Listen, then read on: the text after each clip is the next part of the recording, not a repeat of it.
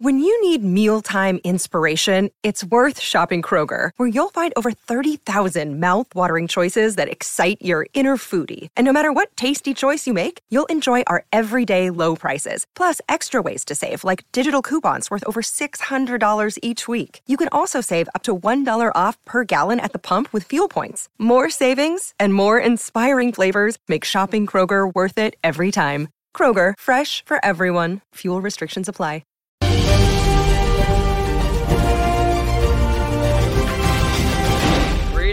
Demigods and half bloods. Welcome inside Comic Book Nation's Riptide Radio, your Percy Jackson after show. And today we are dealing with all things Percy Jackson, episode three, the episode with Medusa. I am not alone on this quest. I am comicbook.com's Liam Crowley, joined alongside by Miss Nicole Drum. Nicole, Khione, the goddess of the snow, tried to stop you from being here, but you persevered. I'm so happy to see you. How was your Christmas? My Christmas is great. How was yours? It was lovely. And I was looking forward to this the entire Christmas day because I knew we were getting Percy Jackson on the 26th. Yes. And I was like, that is the real present under the tree. And a big present we have for you guys who are listening in. We have two brief interviews from the blue carpet, uh, the Percy Jackson premiere a couple weeks ago with Timm Sharp, the actor who plays Gabe Ugliano, as well as Jessica Parker Kennedy, who plays Medusa herself. We're going to weave those in when appropriate. But Nicole, I feel like we should just get started. Percy Jackson episode three. You all just watched it. We're in prime time now, baby. We're actually watching this live with everyone else. Nicole, your initial thoughts coming off of Percy Jackson episode three. How did this compare to the premiere? I feel like I'm going to say this like every episode. Like, I'm going to be a broken record, but like, this might be my favorite episode to date thus far. I, I think it also might be the episode that I was looking most forward to because we're building on the stakes that were set, but it's also the episode that we get Medusa. And so for me, I, I was I was very excited for this episode and it did not disappoint. I think everything in this was just layered and rich and interesting and I really uh, the show just keeps getting better episode to episode, I feel like. Yeah, I, I couldn't agree more. I don't know if this is my favorite episode, bar none. I really like Capture the Flag and everything we got in episode two, but I thought this episode was a giant test for this show. And I say Yes. that because it's standing on the shoulders of three very young leads. And I believe I mentioned this last week.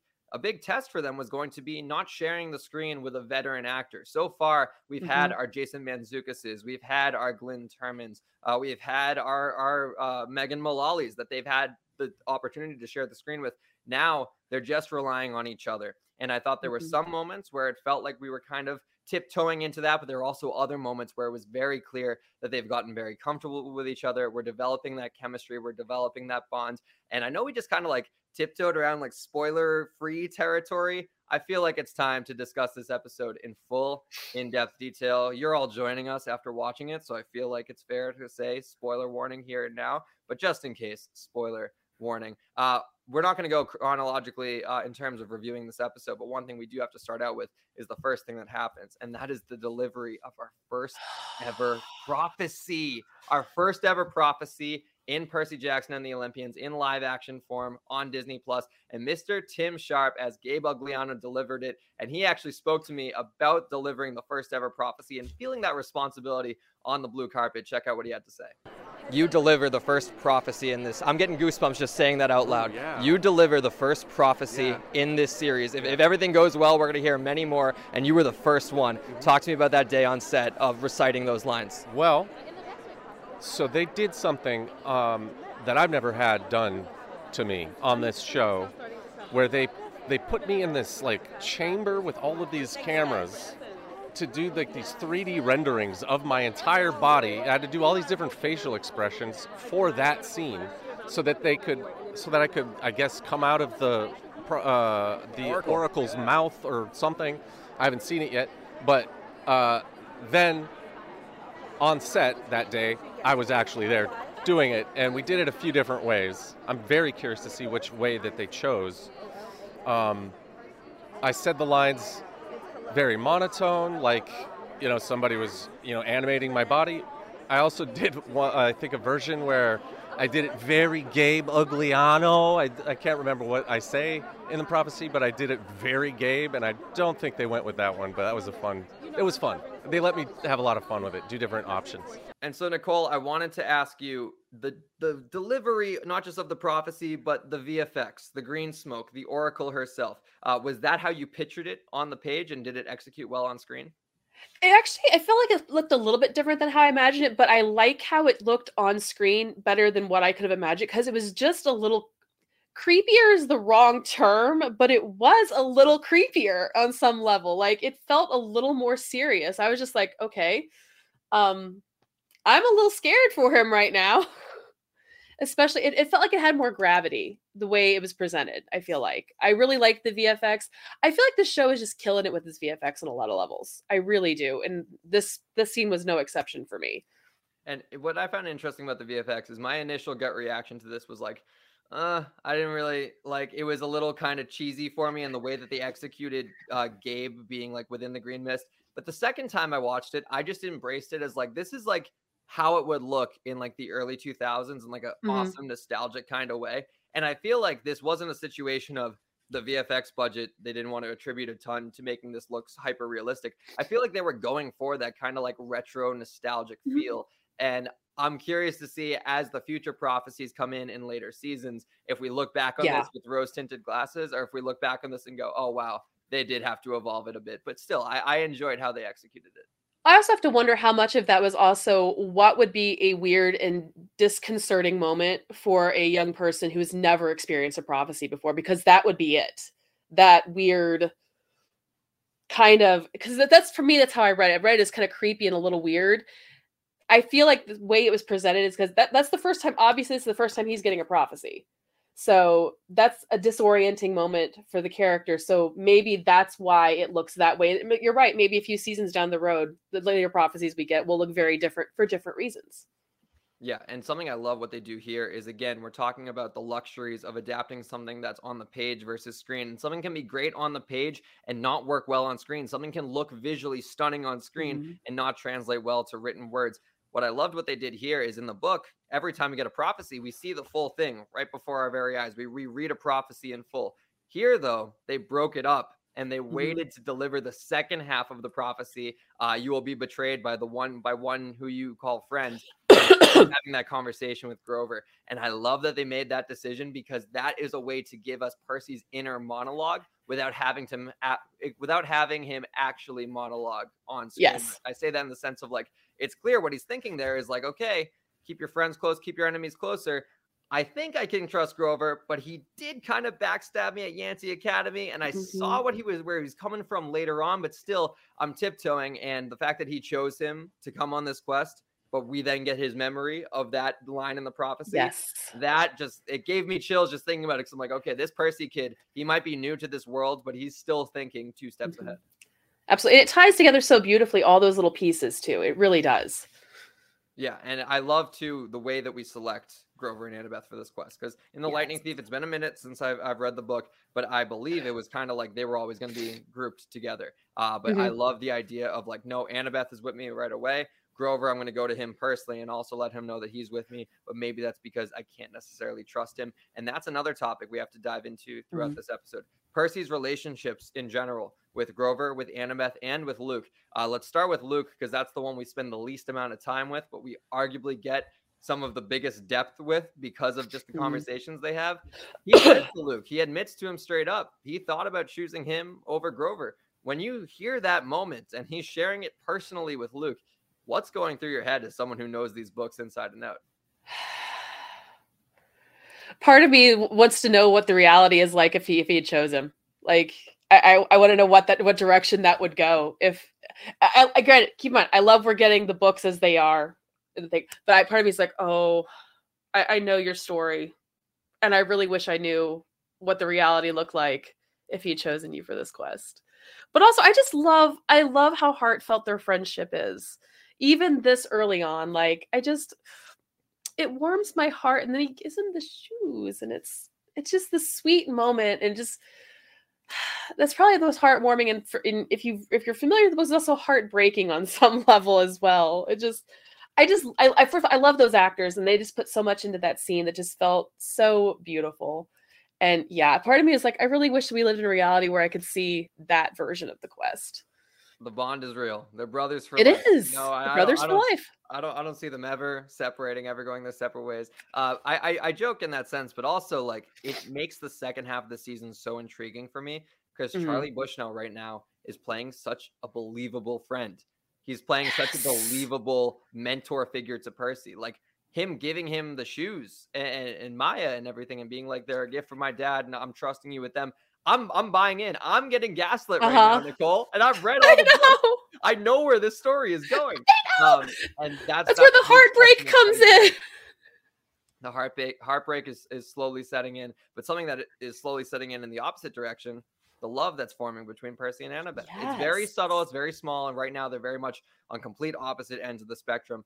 But I love some moments that we get between them throughout this episode. Uh, that's when Mhm. Annabeth and Percy are first arguing about, you know, going on this quest, having to escape Mrs. Dodds, the bus crashes and all that. And she drops that line of Grover was my protector first. You don't have Mhm. ownership over him necessarily. Uh, they have an outburst over Percy wanting to ask uh, Camp for help. And then when she says no, he says, Why don't we ask Athena for help? And when she says, I can't ask Athena, she starts pushing a little bit, kind of trying to question her relationship with her mother, which I thought was like, Damn, Percy, we're pushing buttons here. Uh, Yeah. Annabeth herself pushing Percy, being like, You Mhm. have to understand that you're not just anybody, you're somebody. You're not just any demigod. You killed the Minotaur. She's she's trying to push him to realize his full potential. And the one last quote I have here uh, is at the very end of the episode when they're going to freeze Mrs. Dodds into stone with Medusa's head. She says, "Make sure the head's pointing in the right direction." Which you know, in a fight or flight scenario, she just showed her true colors. She cares about this Percy Jackson fellow. Mhm. And uh, I thought that was pretty heartwarming. A nice little tease of how that relationship re- ugh, relationship is going to blossom. I also just love the line delivery of that line. It was just just so perfectly the tonal perfection. Just I love the line delivery. I'm not gonna lie, I did laugh at that line because it just was. it- It's one of those things that you're like, oh yeah, you do want that pointing in the right direction. I thought her delivery was just so good. It really was. And how do we feel about just like the the progress we're making on this related? Because everyone on social media right now is like counting down the days until Annabeth calls Percy seaweed brain and Percy calls Annabeth wise girl. Everyone is like freaking out of like we got to get to the to the not the finish line, but we got to get to a checkpoint sooner than later. And I've said this. I said this on uh, another podcast about Percy Jackson recently. Exposition is a good thing. We got Yes. to take our time uh, getting to these places. Uh, and I like where the relationship is at right now. D- does it have time, obviously, to reach those those big checkpoints for sure? But for now, I, I think it's in a good place. And I feel Mhm. like it's easy to forget if we're on episode three right now of what could be 40 episodes in this whole series. It's important to realize like we'll get there. We'll get there eventually. Yeah, I think we're all just starving for it. We just want it now. But no, I I think it's pacing nicely. We're building towards it. It's the reward is going to be worth it. Absolutely. Let's talk about the last relationship that Percy's kind of developing in this episode, and that's the one with Grover. I kind of said it a little bit at the beginning. The whole wondering if he's going to trust him or not. Is he bringing him along just to kind of keep him close? How do you feel about Percy and Grover's relationship? This is the most tense I've ever seen it depicted in live action. It's not even tense per se, but like on the books, on the page, I never once got the idea that like yeah, no. Grover and Percy don't see eye to eye. And for now, it feels like Percy's kind of keeping him on a tight leash because he doesn't necessarily fully trust him.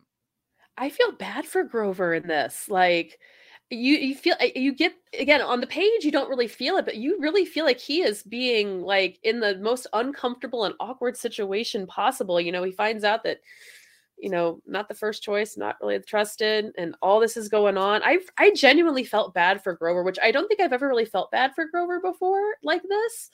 And i just i don't know i, I like how they're approaching it because it on, on, a, on a certain level it shows the characters at their maturity level and where they're at um, which i think is really interesting because it's sometimes easy to lose sight of considering how talented the actors are and how well written the books are as as a grown-up who has read the books i think it's sometimes easy to forget that these are kids and seeing these kind of like uncertain feelings these kids in this this very adult situation there's, there's some raw feelings there and I just felt so bad for Grover in that. mo- I felt bad for Grover for a couple of things in this episode, but um, specifically that, like, especially when he's clearly got his own demons that he's dealing with, the things he's failed at, the choices he's had to make, and things that haven't quite gone that way. You just, and then of course him trying to like keep the peace and keep everything i just, just feel bad for him. And i really like how they did it because i think it adds a layer of depth to it and makes this a more interesting version of the group going forward on this quest. It's going to make the quest more interesting too and what I, I love what you said there about how it, you feel bad for Grover, and it's also important to remember that Grover is his own character. He's not a sidekick. Mm-hmm. He's not just a supporting player. Sure, he's he's a cert protector, protector. I almost said searcher, protector. like uh, Harry Potter, uh, Quidditch. Seeker. I, am I'm, I'm mixing everything up. Either wrong Grover, job, wrong, wrong fandom. Grover is a protector and it's easy to forget that he also has his own mission uh, within yes. that which if you know the books uh, it's finding pan and, and, and, you know bringing back you know sanctity to the wild and all that and what i love too is that it's aryan simhadri who plays grover understands all this. He knows that Grover's his own character. Uh, we spoke at the LA press junket for Percy Jackson, and I asked him about the elements of Grover's backstory that we're not necessarily exploring on screen, uh, but we're kind of filling in with like hints of lines of dialogue. We see in this episode with Uncle Ferdinand, uh, and he gave me a great response. Check it out. Aryan, uh, with Grover, what I find so fascinating about that character is there's so much implied backstory. The mm Council of Cloven Elders, Uncle Ferdinand at Auntie M's how much of that are you filling in in your head and how much of that are you just kind of like let's plant a seed here maybe water in future seasons yeah that's a good question. Um, again like leah mentioned andrew our acting coach he did a huge deep dive of the books. He scoured it like we all did when we started. And uncle ferdinand was like a huge part of, of like for grover in the books. And getting to bring that to life like getting to give grover his moment because you know i've said this before but it's easy to forget that Grover is like his own guy. He's not just a mediator. Mm-hmm. He's not just a protector. He's going through his own stuff. He has so much to prove after you know Thali and all that. That just getting to, I guess, get, like do him justice felt really good.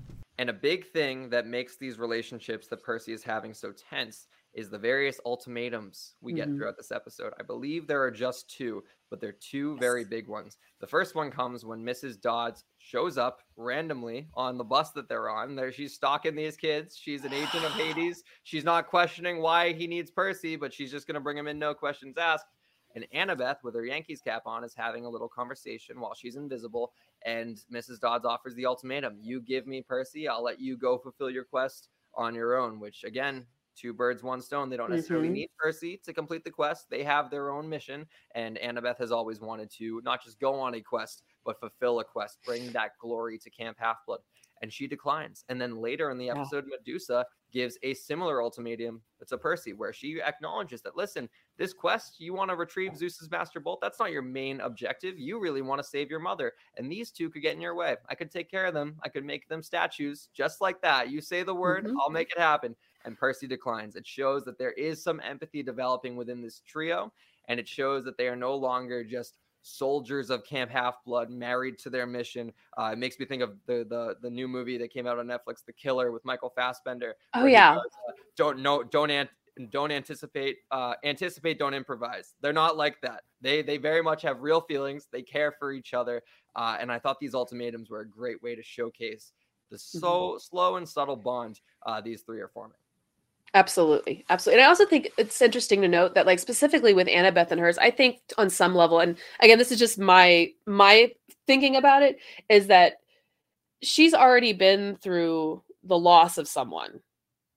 And I think for her, this, hey, I'll trade you probably on some level it's like no i don't want to lose anyone else. Like i could i, I have to redeem myself maybe. This is probably something she's thinking. I mean she is a child of athena. Of course she's got to be thinking of there's a right way to do things. And i, I kind of felt like maybe that was part of her her thought process in that. And then with percy i just kept thinking about like that entire sequence when he's talking getting the ultimatum i thought about that moment of him and his mom in the in the museum. And it just to me that whole moment just spoke of the good person his mom is and how that has reflected on him and that he is not going to sacrifice other people just for this because she always tells him you know not all not all heroes are heroes kind of thing and i think that might have been weighing in his mind a little bit specifically since it's coming from the woman whose head was being held in that statue that's a really good point. Yeah, we get this kind of full circle, and I'm glad you brought up that head in the statue because that is the main event of this episode. The woman we've been waiting to see, Auntie M herself, Medusa in the Gnome Emporium. It leapt from page to screen. Uh, Garden teased it on social media earlier today. That little Auntie M's uh, plaque outside of, of the Gnome Emporium. Seeing little things like that, I'm like, this is the coolest thing ever because this came from this guy's mind, and now it's Yes. just like in front of our eyes in live action. The first thing I want to ask you, Nicole, uh, something I asked Jessica Parker Kennedy on the blue carpet. Medusa's look in this episode. We knew what it was going to be going in because we saw her in the Mm. trailer. She got her own character poster. She was showcased at New York Comic Con, but still seeing it in live action, visually moving around, getting kind of her her whole aesthetic down. Not what we were expecting. Uh, uh, sunglasses and like hair tied up. No, this is like dripped out 1920s, 30s, 40s, all Mhm. melded into one Medusa when she walked on screen. What what, what did you feel? I oh my god, I I loved it. Like I I part of me was just like, I know she's bad news. I want to be her friend. like I loved everything about what they did. The the the the way that the hat and like the the very sleek you you all she almost tricks you into believing that she's harmless and that she's just been maligned and i have i want to give a shout out to the vfx on those snakes because those snakes like we have seen different iterations of medusa across different media not like in like the percy jackson medusa but just medusa in general. And snake hair is hard to get and make it look cool like not scary but cool. The vfx on those snakes is so good. Like i just loved how subtle they were just little subtle movement. I was just like oh my god. She would have me turn to stone so fast because she was just so cool and like her entire look the inside of her house. She kind of reminded me of like some like eccentric old lady and like lives alone in one of those like noir movies where you know the unsuspecting gentleman comes and is trapped forever. Like i just but i loved that vibe. It just was so jarring comparatively but it worked so perfectly for this. Yeah. even though i had questions like why would she be cooking dressed like that? But that's neither here nor there. She's medusa. She does what she wants And, and, the spread she had too. All those Oh snacks just before cheeseburgers. I was like, that is a meal in and of itself already. seriously I, I, I love that you love Medusa's look because someone who also loved Medusa's look is the actress who played her, Jessica Parker Kennedy. She was raving about her fit on the blue carpet. Check it out. Medusa is dripped out in this show. A very different look than uh, what we've seen in graphic novels and prior movies. Uh, just talk to me about when you first saw the character design for Medusa. I freaked out. She was the coolest. I was like, I can't play this. I'm not that cool. She's um, it, yeah, it's a very like 30s, 40s kind of like vibe to her. I'm a 20s too. I don't know. Is it 20s? Is it 30s? Is it 40s? It's all of them combined. Um, like her very long red nails and red lip, and she's you know very still, very still, and um, there's something about her that um, I don't know made me very intimidated and afraid of her, but also I wanted to like hear her story and give her a big hug, you know. And another thing I really love about her portrayal of Medusa, not even just her physical appearance, is the way that she talks. Because this is a Yes. reoccurring theme we're seeing with characters with a lot of lived in history in this show. Uh, Chiron says, uh, I believe someone speaks about Chiron in one of the first two episodes, second episode, and they mention how he's been a warrior for centuries. This is a character that it could be so easy for him to be playing cards with Mr. D and being like, "Oh, we used to do this all the time. I, I've beat you. I'm I'm 200 wins and and only 20 losses and blah blah blah. We've had so much history, but they don't tell. They show. right And they show Medusa, Medusa did a great job. Uh, Jessica Parker Kennedy as Medusa did a fantastic job this episode of showing her history. Little like teases here and there of like calls calls him the son of Poseidon. And he points it out like, how did you already know? Word travels fast. That gets the gears in my head turning of how Mhm. much else does she know? How much else has Yep. she taken in so quickly uh, over time? So shout out what Jessica Parker Kennedy was able to do uh, with this role. I love the look. I love her eyes. I love how we kind of get the Jaws effect too with her snake hair. We don't really see it. It's just kind of implied there. And the tension is all building up. A lot thanks to her dialogue, a lot thanks to her physical presence, but something we have to absolutely shut out. Bear McCreary's theme yes Oh, I'm I'm scared right now just talking. I shouldn't have brought it up, Nicole. I should, I'm scared. I'm scared. It, it's it was so eerie. It like gave me Mhm. like some sort of like like like uh R&B blues Winter Soldier vibe. Mhm. That sounds so strange, but I someone will understand what I mean by that. I didn't know exactly what you mean by that. Okay, when I heard, you. I'm like, I want that as a ringtone. It's scary. I It's was very "Man, scary." It's it sold me for sure. It sold me for sure. Um, one thing I did want to bring up with Medusa, and this is my biggest complaint of the episode because I thought it was just awkward. missus Mhm. Dodds is still pursuing uh, Yes. Percy and the crew, and we get to Auntie M's, and again, I mentioned this last week. Monsters, CGI monsters in broad daylight is never going to work that well. It's you're Mhm. always going to kind of see through the mist, so to speak. And when she is just like waiting outside, I thought that blocking was like a very odd Yeah. choice. Like it was just like, really weird. Medusa peeks out the curtain, and Mrs. Dodge is just like standing there, just like waiting, chilling. like like pluck plucking her wings into the pavement. And I was just like, that I don't fear you anymore when you're just kind of like waiting around. Did that also kind of irk you? Yeah, I'm just like, you look like kind of a boring chicken. Like, I'm not I'm not scared of you anymore. Like I feel like I could throw a rock at you and just take you out. Like any scare that she had or potentially should have had, that blocking just was weird. It's like you're supposed to be scary. I'm not scared of you. Well, it's a good Yeah. thing that Medusa made up for it because she was terrifying, and eventually, when we get- Absolutely. when we get down to Maybe the there's basement too, for one scary lady. I don't know. more than enough for me. I, I actually I don't know if I could have taken a second one. If Mrs. Dodds is actually scary, this episode might have been a PG-13 one for me. Uh, we get down to the basement, and this is when the the horror kind of heightens up to an- another level because again, show don't tell. We just get that basement, that wide depth shot of all of her victims of the past, and it sends shivers down my spine. And also too, because we get the revelation of later. Mhm. Uncle Ferdinand was one of them. Someone that Grover knows. Shout out Aryan Simhadri for acting his butt off in that scene because the amount of implied history he sold with just his facial expression was leagues beyond what Yeah. any three minutes of exposition would do. Uh, I wanted to bring up to you, obviously, the big ending sequence of how Medusa meets her fate. Yes. How impressed were you with how they were able to PG-ify the decapitation? I was pretty impressed with that. I was considering that the basement was definitely like I felt like I was walking into a horror movie. Considering we were going into the creepy basement, I'm like, how are they going to pull this off and make it kid friendly? Oh wow, they did a good job with that. Like I was really concerned about that moment because that's a full on beheading, folks. Like that's not that's not kid safe. Like I I have a seven year old who's who like is obsessed with Percy Jackson. I'm like, huh?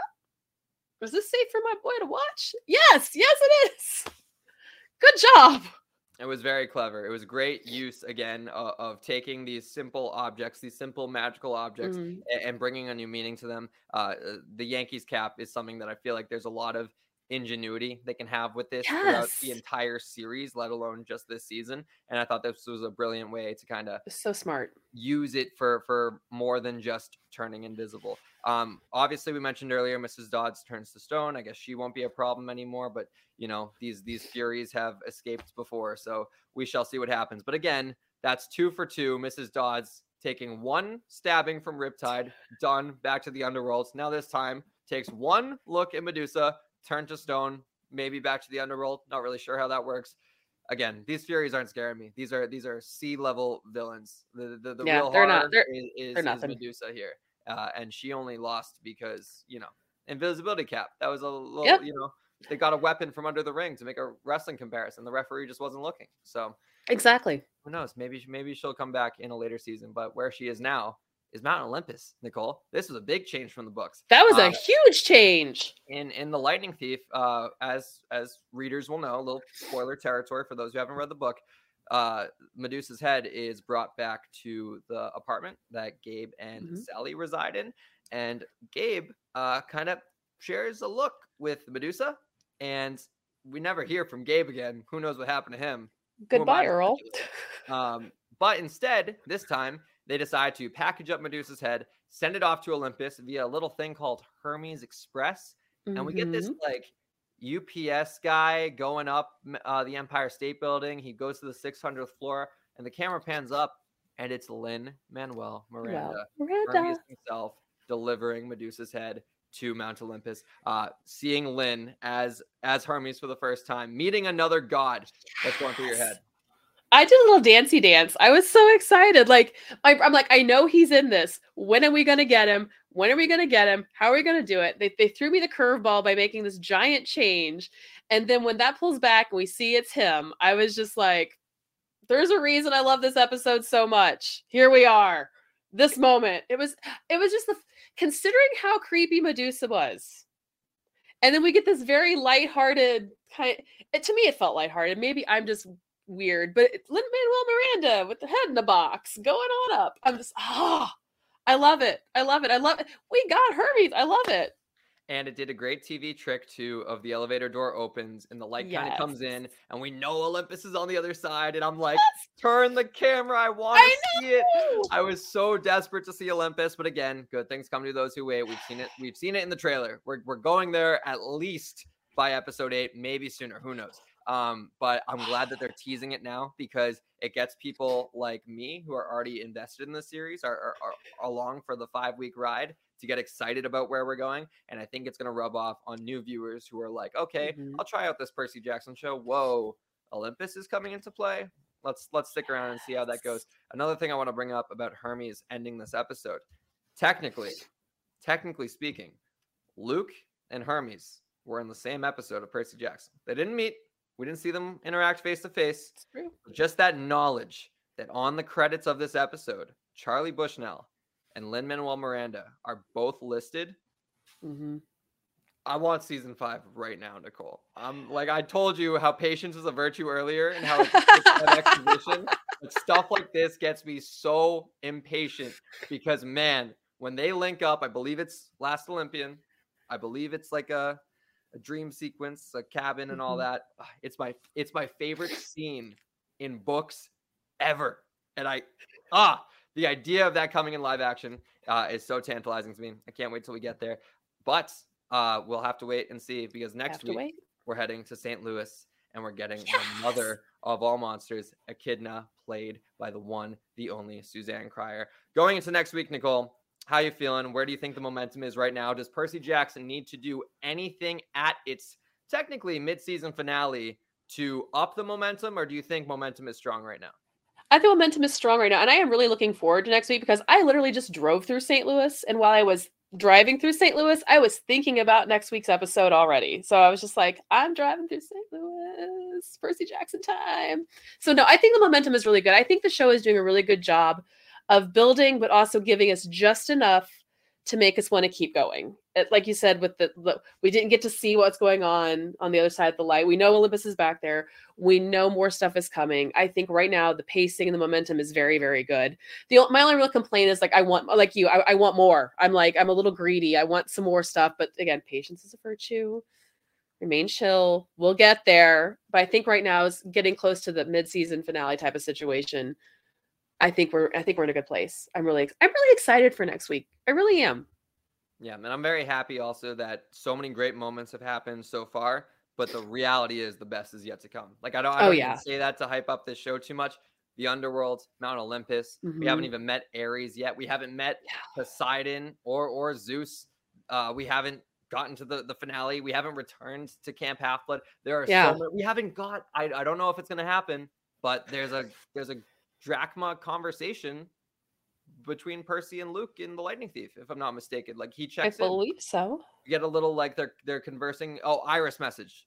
It's coming back to me. There's an iris message conversation. That's it. Trying to communicate through the water. Uh, and he's like checking in how the shoe's treating you, this and that and that. Uh, there's a lot to look forward to. Um, and it's so funny because the first time I watched this episode, there were some moments where I was like, ah, a little corny, a little cheesy. Not sure if I like that. And then I rewatch it and I'm picking out all the details with my mind on to discuss them. And I get even more excited. And the fact that this show mm-hmm. for me so far is three for three, where the rewatch is better than the original watch. Yep. Has me over the moon excited. And also, it's clear that the rewatch is better than the original watch for most people too, because this mm-hmm. thing set the Disney record for the top Disney branded television premiere in Disney's history. 13 million views across Hulu and Disney Plus. It did have that added bonus of going out on Hulu for right. the first two episodes. However, still first first episode, I think. Either way, The Yeah. premiere totaled 13.3 million views across Disney's streaming platforms, which makes it the biggest Disney branded television premiere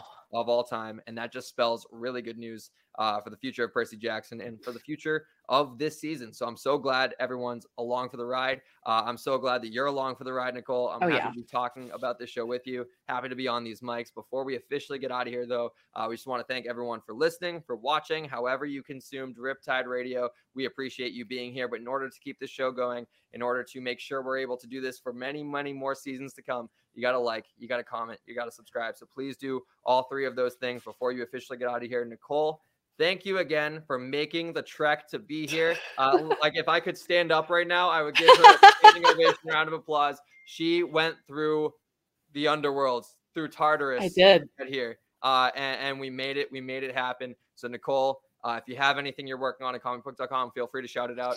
Uh, but if you also just want to spread the love and holiday cheer, I I, I I- have nothing I want to share, but last time I told you all to read the books, and I discovered something that I was unaware of over the holidays. There are graphic novel versions of the books. Um, get them, read them. They're precious. And I, of course, of course, Liam has one literally handy. Oh, Mine is in my just- kid's stuff. one. I have Oh, he's got them all. them all. Look at that. Look at that stack. See And and you will appre- That's amazing. You will appreciate this. Lost Hero. Oh my god. Neptune. Mark of Athena. Everything, Nicole. Everything. Oh my, you will appreciate this. We we took a pit stop um just because you gotta stretch your legs when you're going through Tartarus. You have to. You have to. Of course. Um and we stopped at a bookstore and they were dang near sold out of all things Percy Jackson. So y'all go go buy the graphic novels, go buy the regular books, read them. Read them. the any way you can- real. They're amazing. They will enhance your watching experience. And while I have it here, I can't not show off the last Olympian graphic novel cover. It is the greatest thing in comics history. It is oh, gorgeous. that is so sick. I need to get this blown up and put on my wall somewhere right now. I want that as a poster. Percy Jackson poster. Again, thank you all for, for watching. Thank you all for reading these books. Thank you all for supporting uh, Percy Jackson. Again, like, comment, subscribe. Share some love to Nicole on social media. Share some love with me on social media at Liam T. Crowley, Twitter, Instagram, TikTok. All updates about the show uh, will be on all three of those platforms, as well as at Comic Book Nation, mostly on Twitter. Uh, and for more interview clips as well from the cast, from the crew, from everyone involved in this show, uh, my Instagram at Liam T. Crowley uh, over on Instagram Reels or at Comic Book over on Instagram Reels as well. Thank you all so, so much for tuning in. Uh, we'll be back next week for episode four when we venture to St. Louis. We'll see you then.